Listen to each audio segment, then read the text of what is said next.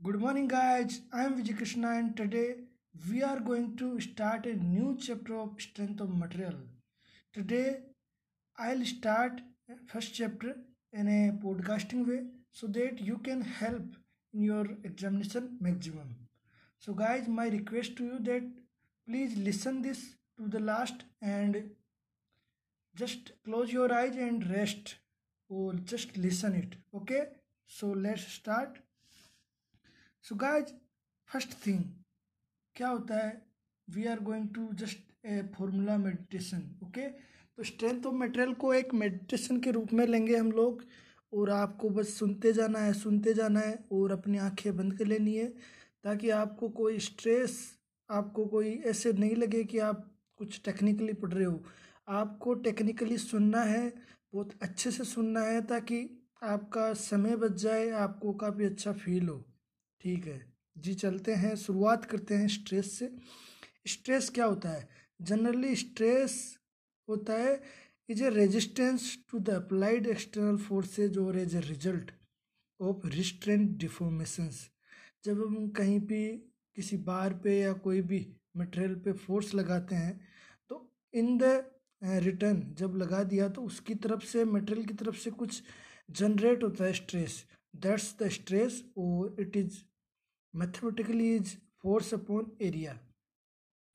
Then coming to the main main topics, questions are asked that that जो independent components होते हैं stress के different different situation में different different different होते हैं। और फर्स्टली लेंगे हम कि थ्री डी में कितने स्ट्रेस कंपोनेंट रिक्वायर्ड होते हैं, किसी भी स्ट्रेस कोई भी पॉइंट है वहाँ के स्ट्रेस को डिफाइन करने के लिए। तो थ्री में नौ एलिमेंट एग्जिस्ट करते हैं और छः रियल में हमें रिक्वायर्ड होते हैं किसी भी पॉइंट पे स्ट्रेस डिफाइन करने के लिए। और टू में चार एग्जिस्ट करते हैं और तीन की हमें रिक्वायरमेंट होती है। Guys, then next topic is our normal strain. तो स्ट्रेन क्या होता है? स्ट्रेन होता है कि आप जब स्ट्रेस लगाओगे तो किसी भी मटेरियल में या तो एलोंगेशन होगा या कॉन्ट्रैक्शन होगा, या तो उसकी लंबाई बढ़ जाएगी या कम हो जाएगी या किसी और डायमेंशन में कुछ बदलाव आ सकता है। तो जो बदलाव है, जो चेंज है, वो divided by original length that's the normal strain और इसकी कोई भी यूनिट नहीं होती है, ये यूनिट लेस होता है। फिर हम लोग जाएँगे स्ट्रेस स्ट्रेन कर्व की तरफ़। इसमें क्या होता है? स्ट्रेस स्ट्रेन कर्व हम क्यों ड्रॉ करते हैं? तो ये ड्रॉ करते हैं, मैं बता दूँ आपको कि जो करेक्टरिस्टिक प्रॉपर्टी होती है मटेरियल की, वो इस, हमें पता लगती है इससे और इसकी डायमेंशन ऑफ़ स्पेसिमेन पे कोई डिपेंडेंसी नहीं होती है स्ट्रेस स्ट्रेन कर्व की, उसका एरिया पे ज़्यादा फ़र्क नहीं पड़ता है। फिर हम लेंगे टॉपिक जो इम्पोर्टेंट इम्पोर्टेंट जो प्रॉपर्टीज़ होती है करेक्ट मटेरियल की वो तो मेलिबिलिटी मेलिबिलिटी क्या होती है? Is the ability of a material to be deformed और spread in different directions under compressive forces like हमने फोर्स लगाया और उसको खींचा तो वो डिफरेंट डिफरेंट डायरेक्शन में खींचा या उसको प्रेस किया और मेलिबिलिटी में हम कंप्रेसिव फोर्स लेंगे अंदर तो लेड हो गया, कॉपर हो गया। कॉपर डक्टाइल भी है, मेलिबल भी है। तो जैसे आप देखते होंगे कि प्लेटें बनाते हैं, चद्दर बनाते हैं मटेरियल के तो उनकी मेलेबिलिटी प्रॉपर्टी होती है उनमें, इसलिए हम प्लेट्स या बीटन करके उनके चद्दर बना पाते हैं। आगे देखते हैं हम फटीक फटीक क्या होता है? Deterioration of material under repeated cycles of stress और स्ट्रेन बार बार किसी फोर्स या स्ट्रेस को आप उस पर लगाओगे, रिपीटेड साइकिल्स लगाओगे तो उस दौरान उस मटेरियल का कुछ हास हो जाता है डिटीरिएशन होता है, उसको फटीक बोलेंगे और ये डिपेंड करता है लोड के मैग्नीट्यूड पे और कितनी बार हमने लगाया नंबर ऑफ़ साइकिल्स पे। अगला हम देखेंगे resilience. So it is the property of a material to absorb energy when it is deformed elastically and then upon unloading to have this energy recovered The area under stress strain curve within elastic limit is called modulus of resilience. So it is आप बार बार किसी पे force लगाएँगे stress देंगे तो ये उसकी प्रॉपर्टी होती है कि ये एब्जॉर्ब करेगा एनर्जी को इलास्टिकली और जब आप उसको अनलोड करोगे तो वो एनर्जी रिकवर हो जाएगी मैथमेटिकली हम इसको लिखते हैं sigma square upon two E. A formula या फिर strain energy stored divided by unit volume आगे हम देखेंगे दोस्तों पॉइजन्स रेशियो तो पॉइजन्स रेशियो होता है, उसके लिए कुछ जनरल हम मान के चलते हैं। तो ये होमोजीनियस और आइसोट्रोपिक मटेरियल्स के लिए हम निकालते हैं Poisson's ratio mathematically mu equal to lateral strain divided by axial strain का नेगेटिव।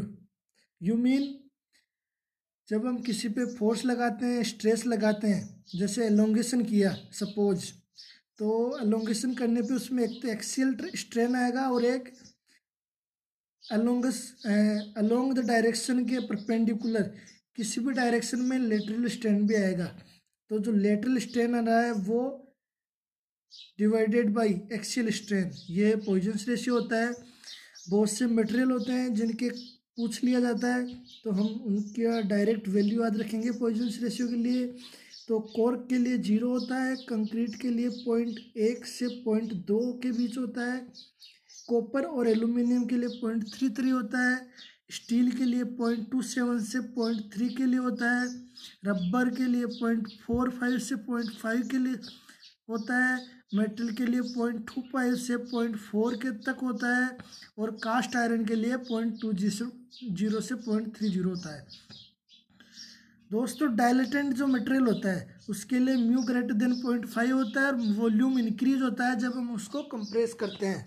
और पॉलीमर्स जो भी होते हैं, जितने भी, उनके लिए नेगेटिव पॉइजन्स रेशियो होता है। इंजीनियरिंग मटेरियल के लिए इसकी लिमिटेशन है ज़ीरो से एक बटा दो के बीच में। और जो रिलेशनशिप है बिटवीन ए लास्टिंग कॉन्स्टेंट्स तो हम ये याद करेंगे कुछ ट्रिक्स से।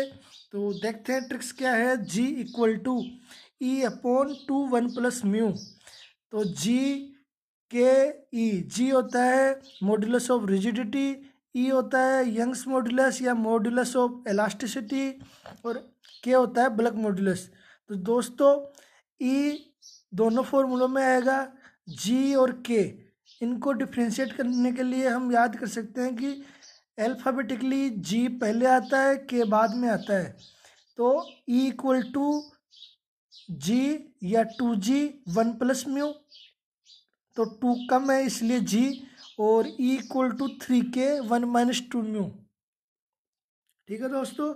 और mu equal to three K minus two G upon six K plus two G. You mean बत्तीस बासठ बत्तीस बासठ। मेरे साथ दोहराएँगे आप? बत्तीस बासठ। ऊपर नेगेटिव है, नीचे पॉजिटिव है। अब आप बात करेंगे हम इंडिपेंडेंट जो कॉन्स्टेंट्स हैं होमोजीनस और आइसोट्रोपिक के लिए। इलास्टिक कॉन्स्टेंट्स होते हैं दो ऑर्थोट्रोपिक के लिए होते हैं नौ और एनिसोट्रोपिक के लिए होते हैं इक्कीस। अब बात करेंगे हम कुछ टेस्ट चार पी इम्पैक्ट टेस्ट तो चार पी इम्पैक्ट टेस्ट काम में लेते हैं major energy absorb by a standard notch specimen while breaking under an impact load इसके आगे दोस्तों हम अगले पॉडकास्ट में करेंगे। तब तक के लिए धन्यवाद और आप इसको सुन रहे हैं। इसके लिए आपका हृदय से बहुत बहुत धन्यवाद। इसको आप शेयर कीजिए दोस्तों के साथ ताकि लोग ज़्यादा से ज़्यादा इसका आनंद ले और उनको बहुत अच्छी अनुभूति हो। धन्यवाद।